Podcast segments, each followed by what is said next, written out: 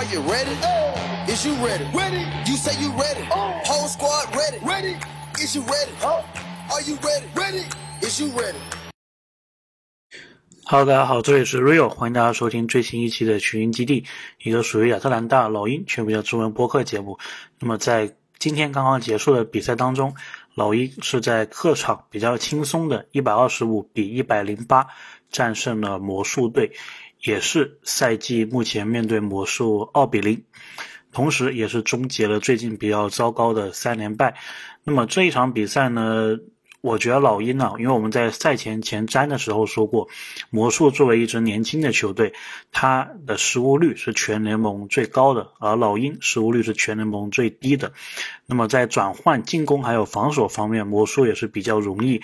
暴露他这个失误率高的特点，所以老鹰其实这场比赛稳扎稳打，打出自己的东西，然后防守上上一上强度，迫使对方出现失误，然后把握好转换进攻的机会，其实是非常有几率可以轻松的取胜魔术的。那么事实也确实如此，老鹰这场比赛呢，值得称赞的是他们战术的一个执行非常的好。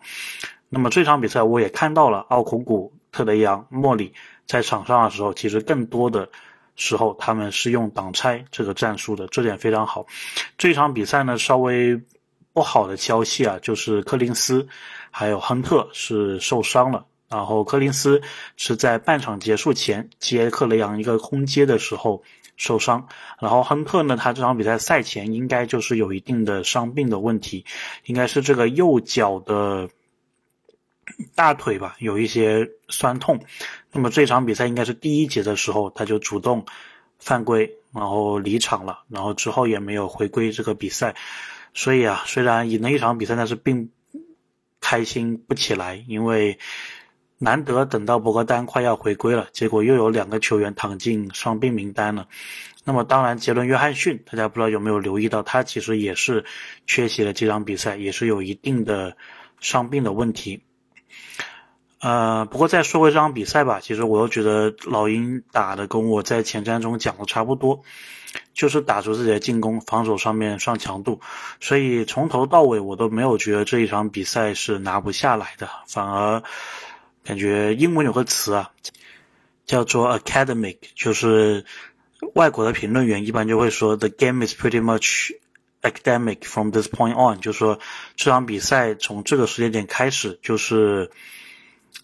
叫什么？就是就像学生上学一样，就没有什么意外的事情会发生了，就按时上课，然后按时下课，然后按时放假，然后按时恢复上课，就这种感觉。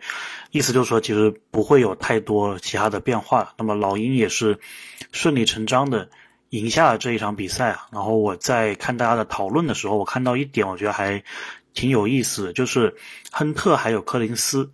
他们两个球员如果都打不了的话，老鹰的进攻基本上就是一五，对吧？一号控球的球员，然后加上中锋的挡拆的配合发动进攻。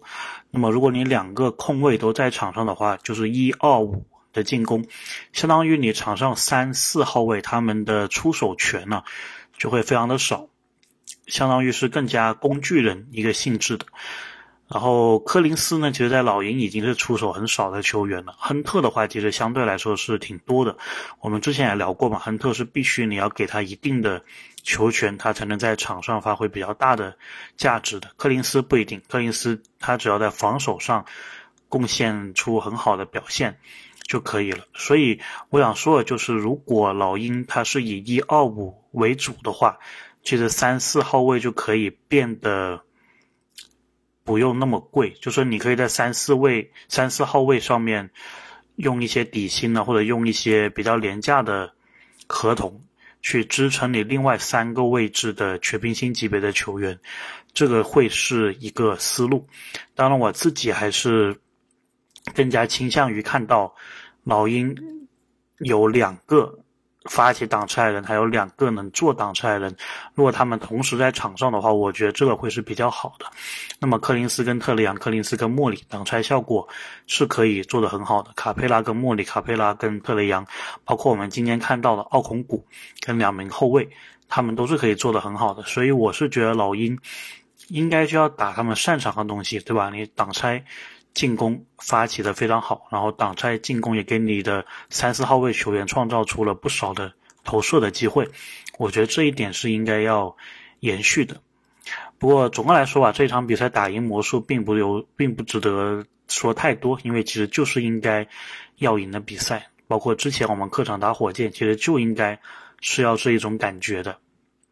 所以只能说老鹰只是做好了应该做的事情，呃，符合球迷的预期，赢下了比赛。